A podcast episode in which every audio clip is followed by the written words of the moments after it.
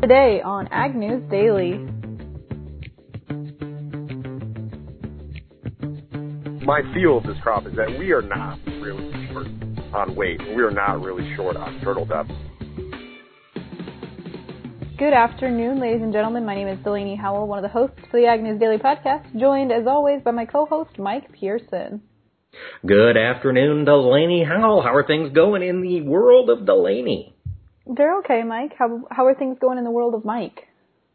You know, they are plugging right Uh-huh. along. Things are about what they always are. You know, Yeah, stuff's broken, things keep breaking. That's yeah, life. that is life. It seems like, unfortunately. Yeah, Mike, that's usually how it goes, isn't it? It certainly is. It certainly is, Delaney. But we are going to be talking to Ted Seifert today, but it's not about the markets. Well, a little about the markets. I snuck that in. but mainly about his experience on the crop tour. That's right. We've got the eastern and western leg going on right now. I think is today their last day or tomorrow? Today's their last day. They're wrapping up in Rochester, Minnesota tonight. All right, that's what I thought. Did you get to go last night to uh, the Iowa City deal? No, I didn't. I did not get a call from Nobody any of our listeners. Nobody wanted you as their plus one. Nobody wanted a third wheel. oh well. Eh, oh well, indeed. Well, Delaney, before we get into Ted, do you want to talk news? Let's talk news, Mike. We have, of course, the next round of tariffs going into effect or have gone into effect this morning. So that's another $16 billion on an, uh, about 279 Chinese products, an additional 25% tariff. The thing I didn't know, and maybe you knew this, Mike, but they're also um, in the process of looking at another $200 billion worth of tariffs to put on China. Did you know that? Yep, yep. But it's still in the planning stages. I mean, it sounds Yeah. like we're we're probably six weeks away from anything Right. concrete on that 200 billion. They said uh, the U.S. Trade Representative's office is in the middle of a six-day hearing uh, on its plans to impose another 25% tariff on that $200 billion of Chinese goods. Oh boy. Well, you know, Ted and I'll talk about uh, soybean prices here during the Mhm. interview, and you know, we did see a little bit of a breakdown in the bean market today, which I'm sure was partially a part of this uh, ongoing, you know, Chinese dispute. Absolutely, I'm sure it was. Well, as long as we're talking trade, let's get that stuff out of the way. We've got another NAFTA headline today, Delaney. Okay, break it down for us, Mike. Uh, they're still working. Yeah, They, I know. yeah, nothing has been accomplished. It turns out the deal was not just hours away. It seems days, or was probably the, the closer call on that one. But uh, basically, it's still the same thing that we've been fighting over for the entire summer, which is auto parts manufacturing and what percentage of a car has to be made in each place to qualify for tariff-free trading. And we don't know any details. We just know that that's one of the key issues that is hanging things up. And uh, it's one of the few. That's why they keep saying we're close, but it's only close if you end up getting anything done. Yeah, that's, I wouldn't even thought about that. What percentage of the car? Bureaucratic processes, they tell you, Mike, they're just, mm, there's something. Yeah, they are. You know, it's it's just a different way of looking at things. hmm I guess so. Doesn't always make sense. No, it doesn't. Not to normal people, at least. Del- Delaney, you sound like you've got a specific interest in mind in this issue. I, I have a little bit of a, a, what's my word I'm looking for?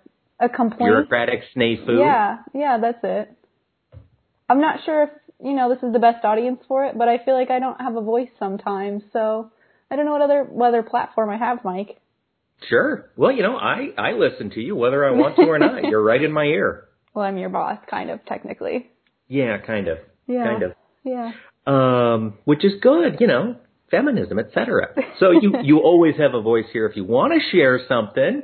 You know, I'm, I'm not gonna, I'm not here to badmouth anyone or anything, but I- I'm just interested for producers or for listeners' input, having a bit of a dispute with one of my other employees, and their concern is that my involvement with a commodity organization would uh, would basically show I'm not being objective as a journalist. So the Iowa Corn Growers Association, they have a leadership program called I Lead.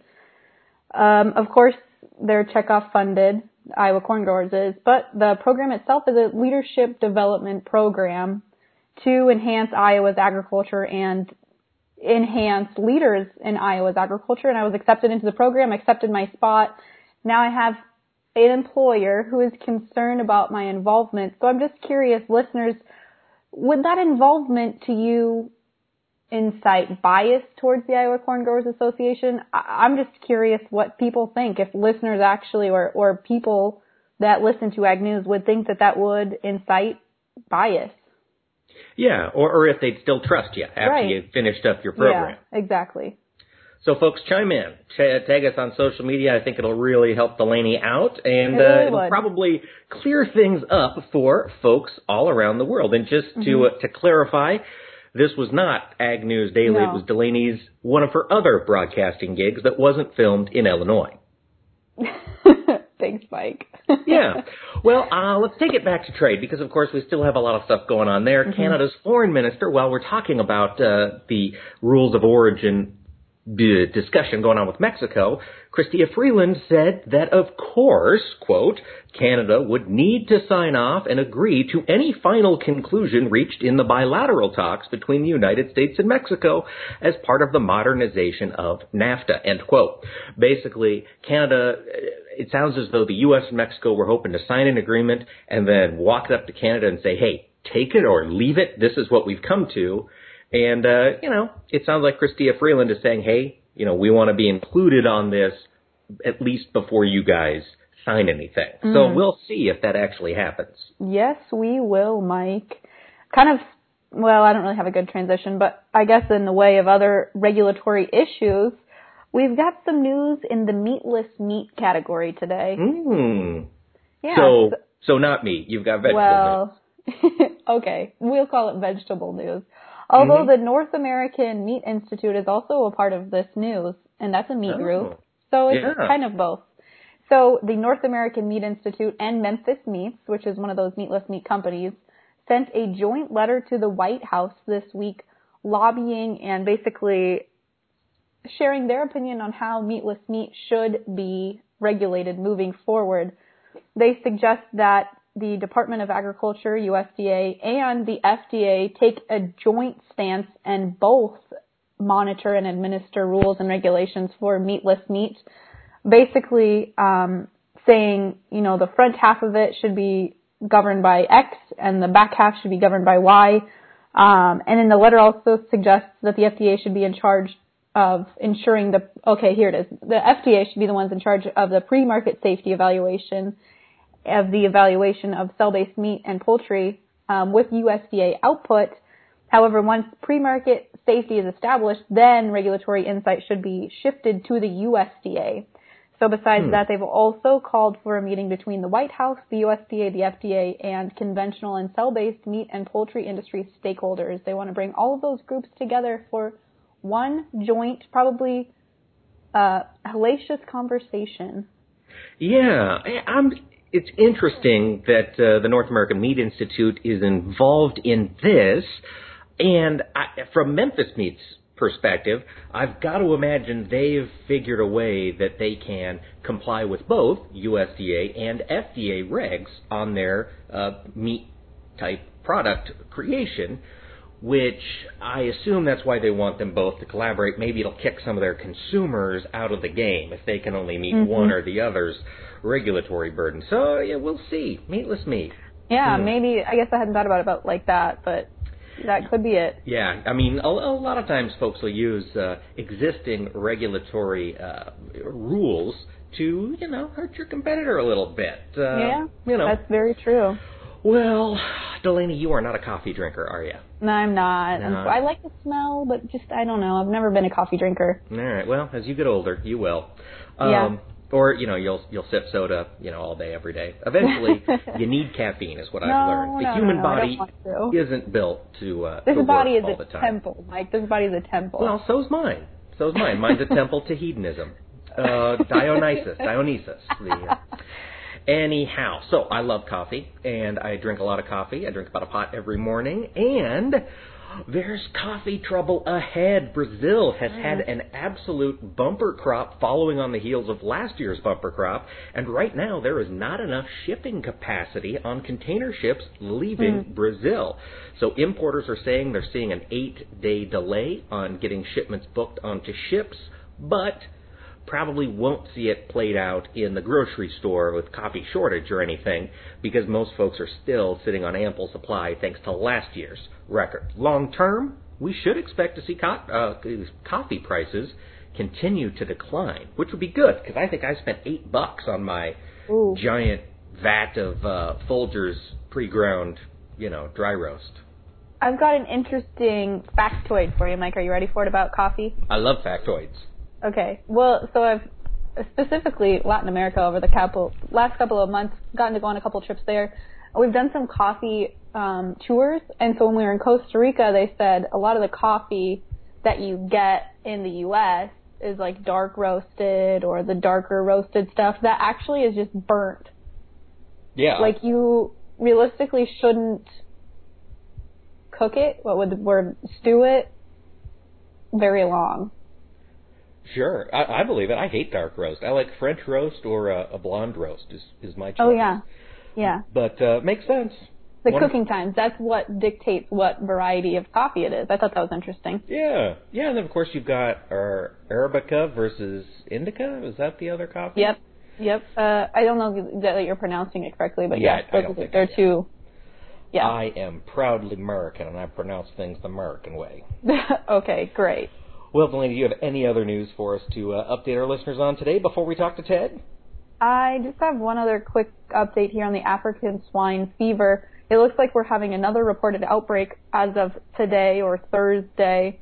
Um, the latest case is in the eastern city of Wenzhou and has resulted in 430 pigs being affected and 340 of which died. Huh. Now, this is getting kind of weird because these are all hundreds of miles apart from Well- one another. This this is actually the first infection site. So that very first one we we reported on back in what two or three weeks ago. Yeah. But it's in the same city as the first Oh, outbreak. Gotcha. Gotcha. Okay. Well, then, yeah, Yep. this one makes sense. I can see how Yeah. things would spread in the same city. Hmm Well, it didn't help the hog prices very much today, Delaney. Yeah, Should we jump in and talk about what's going on? I guess we better, Mike. All right, folks, and remember our markets are brought to us by our friends at Zaner. You're going to hear Ted Seifert in just a bit. He's their chief market strategist. In the meantime, you can put them to work for you. Give them a call at 312-277-0050. And we've got weakness pretty well all down the, yeah, all down the board in grains. In the corn market, September contract down five and three quarter cents at 346 and three quarters. December also down five and three quarters to close at 361 even. In soybeans, the September contract down 16 and a quarter cents, closed at 842 even. November down 16 and a quarter, closed the day at 854. In wheat, Chicago contract September down 4 cents, 522 even. December down 3.5 to finish at 541 and 3 quarters. Looking over at livestock, we've got pretty well mixed trade up and down the board. In live cattle, the August contract down 27.5 cents at 107.95. The October down 17.5 to close at 108.72.50. In feeder cattle, the August contract up 32.5 cents, closed at 149.0250. The September unchanged on the day to finish at 149.15. And in lean hogs, the front month really took a beating today. October down 242 and a half to close at 51.175. The December down 80 cents to close at 50.87 and a half. Of course, we've got to take a look at the dairy market in Class 3 milk. The August contract unchanged on the day at $15. September up 31 cents on the day to close at 16.05. Before we hear from Ted Seifert, let's get a word from our friends at Latham Hi-Tech Seeds. I've got Phil Long, agronomy specialist for Latham Hi-Tech Seeds, on the line with me today. And Phil, it sounds like a lot of folks have been seeing or possibly seeing some sudden death syndrome. How should they go about identifying if that's in their fields or not?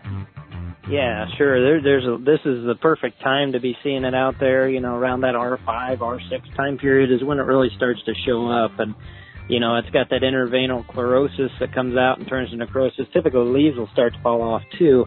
Um, but really, the key diagnoser for it is, is is pulling a plant and splitting the stem at the lower part of the the stem. That's really when you can tell the difference if you split it apart and you see discoloration in the outside cortex tissue that's where you'll be able to tell versus a brown stem rot, which the very center, the pith, is going to actually be a brown and skeletalized. So those are the kind of the two key diagnostics between the two, and and not confusing one versus the other. Phil, if, if folks do find those in their fields, is there anything they can do once they find it, or is it crops over from there? Yep, a lot of times they'll finish filling out uh, the best they can until the the crop actually stops growing completely. It is a vascular; they're both vascular diseases, fungal diseases, so it'll eventually kill the plant. Um, there's nothing you can do other than and plan ahead, you know, for next year and something plan something like our our ironclad soybean lines that have tolerances to those particular, uh, especially sudden death syndrome, those diseases, your best method going forward.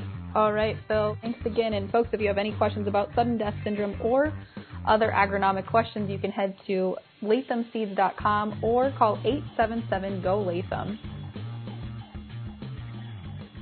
Well, folks, joining me today is Ted Seifert, and it's not a Market Monday, it's a Thursday, but Ted is on the Pro Farmer Crop Tour, and he's given us an update. Ted, how are things going?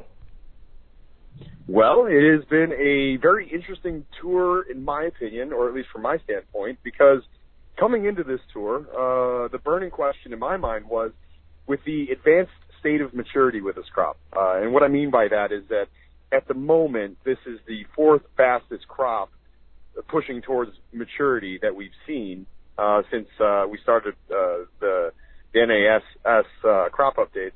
Um, and we were wondering what that would do to the crop. When we look at analog years, we have some pretty mixed results, so we weren't exactly sure. The idea was that, you know, with this crop maturing in warmer and, and drier conditions, are we going to see shallow kernels and, and low test weight? And while we're not testing weight and we're not measuring kernel depth on this uh, uh, on this tour. Uh, my observation, just from you know eyeballing it and, and the heft that I feel in my hand, and um, you know just just you know my feel of this crop is that we are not really short on weight, and we are not really short on kernel depth. Uh, we've seen a little bit of that, but certainly it hasn't been an overriding theme. Uh, here today on day four, as we're going through Minnesota, which we knew had some problems, um, is where I'm seeing most of that smaller kernel depth. Uh, but it's, that's really been the first time in the tour. And again, this is day four. I really said that. So everything we saw in South Dakota, uh, most of Nebraska looks really good, except for uh, we had a almost 10 miles. Um, you know, that major problem area. Uh, but aside from that, Nebraska looked really good, uh, better than I've seen before. Um, South Western Iowa had some problem issue, issues, uh, but as we got uh, further east and north, things started to look quite a bit better. Um, and then, you know, Minnesota for the most part is kind of variable. We've seen some really good crops. In fact, I saw my my best cornfield in Minnesota, uh, but I've also seen some of my worst, not the worst, but close to it. Uh, so kind of kind of some variability in, in Minnesota. But my overall takeaway so far, just my own personal takeaway, is that this crop is here. Uh, I, I think the USDA is fairly close on their current estimate. I don't think that number is going to swing too far in either direction. Um, I don't. We're gonna. We're in for a major surprise when we get into harvest, finding out that this crop is a lot smaller than it looks. Uh, it could be a little bit, you know, but I, I don't think we're going to see something that with a, a six or eight national or bushel national average yield swing. Um, and, and I think part of the benefit of, of this tour happening when it is, and, and with the crop being as advanced as it is, I think we're getting a really good read on this crop because we're looking at a lot of corn uh, that is anywhere from 10 days to to a little over two weeks away from black layer, which is much more progressed than what we were looking at last year. Last year, the Pro Farmer Crop Tour missed the national average yield by a fair amount, uh, but I think that was really because we were doing our best to try to guess potential of a, the immature crop, whereas this is much more of a finished product. And, and I don't think we're, we're adding or subtracting yield too much between now and, the end, at least for corn. Certainly there can be things that, that can affect soybean yield weather-wise between now and the finish line. But even the soybeans are quite a bit further along than what we were looking at last year, and I think we're a lot closer uh, to a guess I think our, our soybean guess will be a lot closer to the reality unless we have a major weather event. Now, Ted, you mentioned there coming through southwest Iowa. Of course, you're touching on that area just north of the devastating drought across Missouri and, and you know the mm-hmm. southern right. tiers of counties. Did you notice any sort of moisture stress in those southern Iowa counties? Yes, absolutely, Mike. We certainly did. You know, and, and I was actually kind of surprised when we started our day. Our first four pulls in Fremont and Page County were averaging over 200 bushels per corn. We were seeing a pretty major amount of pollination issues coming from, like you said, the heat and moisture stress, uh, sort of drought conditions. We also had a lot of green snap, a lot, a lot of green snap. So that is really holding the crop back that there in that area. Um, so it, it is it's a problem spot, and we kind of knew about it going in. Um, it kind you know th- those concerns were really sort of confirmed. Um, but overall, you know, when we look at the district numbers that we saw from uh, uh, the Pro Farmer Tour last night or, or Wednesday night, uh, they weren't terribly far off of what the USDA is currently suggesting. We'll see more on the Iowa number here tonight, and then over on the eastern leg, um, you know, the 6.6% increase year over year in the in the counties that we tested in Illinois really holds true with what the USDA is saying. So a lot of the, the our nightly estimates are coming out very uh, not no not estimates. Our nightly data of, of the polls that we're taking are coming out pretty close to what the USDA is saying. What the pro farmers guys do when they come up with their objective yield estimate when they sit down after the tour is done uh, that'll be released on Friday. Um, they, they'll kind of spin their interpretation in it a little bit, but from my eye, when I'm looking at just the raw data coming out that we've seen the last three days, and so far what I've seen uh, on this fourth day, I think the USDA estimate is, is pretty darn close to what the reality is. And again, we're looking at a fairly advanced crop, so I think that reality is not going to change much now in harvest. Now, in your travels over the past uh, several days, Ted, did you see any combines running? Have we hit a place where, you know, more than, than wet corn, as I imagine you'd see in, in parts of eastern Nebraska, was anybody, has the crop matured enough that they were rocking and rolling with the combine? Okay, great question. Uh, no, no, we haven't seen anything roll. We we thought we might have for a second when we were well off in the distance, and as we got closer, we saw we realized they were just doing some yard work. Oh. Um, no, we haven't. Uh, we haven't seen anything bad enough to just straight up chop and zero out uh, or chop for silage. Uh, but we've seen a lot of very advanced crops, but nothing quite, nothing less than about eight to ten days away from from full maturity. So a little bit early. I mean, it's a, it's an advanced crop, but it's not a 2012 type crop where we've just fried to the point where we can go in and get it right now or get what's left of it right now. Um, it, it, again, it's a good crop. It's a it's a fast moving crop. It's far along, but it's a good crop. So no crop, no combines yet. At least not not as far south as we went, or we didn't go far far enough south to see that. Um, but again, it, it's a very good looking crop, and it is it's getting pretty close to that though. I think you'll you'll have guys going uh, first or second week of of September, especially when you get uh, down into those drier areas in southwestern Iowa. Yeah, yeah, you bet. Now, Ted, today you're scooting along right around Interstate 90 through Minnesota. Is that right? Yeah, that's right. We're working our way to, into Rochester. We're getting fairly close to it now. Uh, our route has has kept us um, a little bit further north of of, uh, of I-90, um, around the Waseca and uh, uh, Owatonna areas. Uh, but uh, yeah, you know, it's it's pretty pretty straight shot into Rochester from here. Now, when you're getting up that north, of course, we saw you know the northern counties in Iowa, the southern counties in Minnesota, absolutely blasted with rain all summer long. Did you mm-hmm. are you too far north to see some of those impacts, or are you seeing wetness, you know, dead spots in the field, uh, anything like that? Yeah, no, no, we've we've certainly see that. And when I say you know we're north, we're still very much in the southern part of, of the state. It's just you know um, for some of the routes really hug the Iowa Minnesota border. Our, ours is just a little bit further north than that. But no, we, we've definitely seen the impact. I mean, we, we've had a couple fields today do, uh, for corn do 104. We had a 116. And all of my notes are, are that, you know, we got, we had very short corn. Um, it was obviously underwater, uh, at some point. It, large, large areas. It will make grain. It, it's, it's about the most immense corn we've seen on this tour. Um, again, it will make grain, but it's gonna it's gonna need a little more time, and uh, that's about the only thing that I, I oh, that was about the only cross that I saw that may have some sort of threat of a frost damage. Um, but yeah, I mean, we are seeing that, but it's very variable in Minnesota, like we said. I mean, just a few miles down, we'd see something with a 187 uh, yield check, or or even a 233 yield check. That was uh, the 230. We got the 104, and then the 233 came at about 20 miles, uh, 20 miles different. So it, it's uh, a lot of variability in Minnesota, and that's pretty typical of the two wet conditions when you have large areas that get that get flooded out or pounded out like that. Absolutely, Ted. From from just in little inside baseball here, when you guys are doing the tour, you're you're pulling ears off, you're taking looks at fields. Mm-hmm. How do you or do you account for you know big ponded out areas in the center of a field? Is that something that you guys make notes of or figure into the result um, somehow? Yeah, absolutely. Uh, you know, we have a, a systematic way of doing this, um, and you know, when we go into the field, we get past the end rows or hedgerows, uh, and then once we're in uh, a normal row, we walk 35 paces, stop, and then we take a 30 foot uh, measurement of one row and then the row next to it.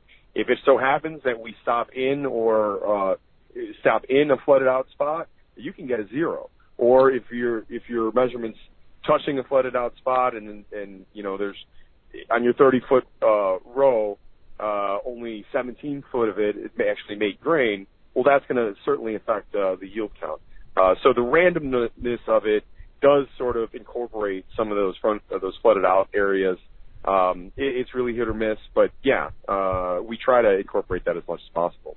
All right, Ted. And before we let you go, we're, we're talking to one of the great market minds here of the 21st century, and I got to pick your brain a little bit. We got red across the screen, and of course, we're uh, we're just yeah. wrapping up the close here on the markets as we're talking. What's going on mm-hmm. today? What's driving this down move? well, I think you've got a couple things going on this week. Um, first of all, you know, I think earlier in the week the trade started to realize that this this this news piece that we had gotten really excited about, uh, the idea of the U.S. having a road or the U.S. and China having a roadmap to ending the trade wars, might may have been interpreted a little bit too friendly, or, or maybe just not interpreted correctly. Uh, I think more what we're realizing is that we've got a roadmap to how we're going to start to talk about this. It, it seems this week we we feel like we're a lot further away from something than what we were feeling at the end of the day on on last Friday when that news first broke. Uh, so that's kind of set into the market, and that's been a little bit of pressure.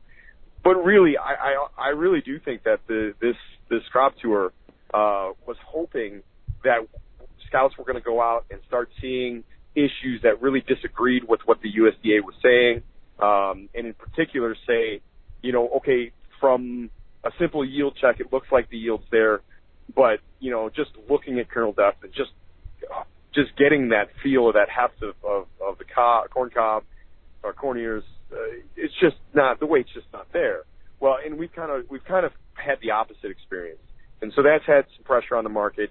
You've got a lot of old crop corn that has been needing uh, that had been needing to get moved, and I think you had a lot of guys waiting or hoping for uh, maybe a 10 cent bounce um, possibly coming from the crop tour that didn't happen. So now you're getting that towel thrown in. So you've got that cash moving as we normally see at the tail end of a marketing year as we get ready for this next harvest. Um, so, you know, I think we're on a, a bit of a trek to harvest lows here. I think the good news is that with this crop being as far advanced as it is, seasonal seem to have been about two to three weeks ahead of normal this year. I think we'll do the same as far as putting the lows in. I'd love to just kind of get the bigger yield number idea placed into the market now, rip the band-aid off. Let's get down to those lows so we can get ready for a recovery into the end of the calendar year, going into the winter months, or even into the first of uh, of next year. Because I do think we'll have a fairly solid recovery. Uh, the positive thing is here, even with a very big corn crop, we also have very big demand, very solid demand. We're going to have a declining balance sheet year over year, both globally and domestically. I, I still think there's good reason to be optimistic, corn. But but I do think that you know the idea that we've taken away the big the potential of a big surprise during harvest that wow this corn crop isn't all there that 178 we thought we had it's actually a 171 or a 16 mm. or uh, a 169. I, I think we're putting that idea to bed. And that's part of the reason why we've been happy. Gotcha. Well, Ted Seifert, always appreciate your insight. We wish you safe travels on the road to Rochester and then, of course, back home to Chicago. Ted Seifert at the Ted Spread on Twitter. Thanks for talking to us today. Oh, the pleasure's always mine, Mike. You have a wonderful day, and uh, we'll talk to you again soon. Well, that is the update from the road there, Delaney.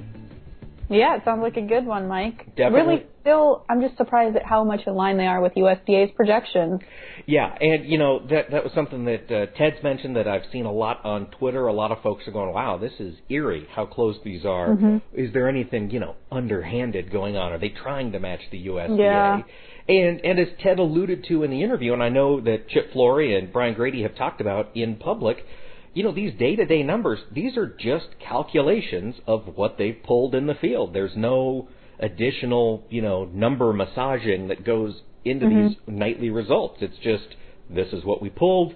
You know, we extrapolated, did do the statistics, whatever, math that I You hate. know how it works, right? Yeah. Yeah, it works. It's magic. They do you some know. magic, yeah. Huh? It's a calculator, and magic Right. comes out, and you know that's all they're reporting. So it is rather impressive, I should say, that USDA appears to be doing pretty well with their Mm-hmm. uh, yield guesses, at least this far into the year. That is true, but we have a lot of questions still with the fast maturity. We've had some pockets of dryness across the U.S., so it'll be interesting to see going into harvest here what we end up with for final yield results. Yeah, I'll be interested to see how many acres of corn for grain get harvested in Missouri. That's the one. Mm-hmm. Yeah, that, or eastern Iowa even, southeastern yeah, Iowa, my neck of the woods. Yeah, You bet. How much was baled and chopped versus Yeah. how much was actually harvested with a combine and Yep. uh, paid for the diesel. So exactly. We'll see. But Delaney, if folks want to follow along with anything else we've talked about in the past or listen to yesterday's interview with Clay Conry from the Working Cows podcast, where should they go? Absolutely, Mike. They can go to agnewsdaily.com and listen to any of our previous episodes. They can also find us on Facebook and Twitter if they want to follow Ag News Daily. They can search for at Ag News Daily. If they want to follow the Global Ag Network, which is rolling out here in just a couple of weeks, they can find us also on Facebook and Twitter by find, searching at Ag News Daily Network. Excuse me, at the Global Ag Network. With that, Mike, should we let people go? Let's let them go.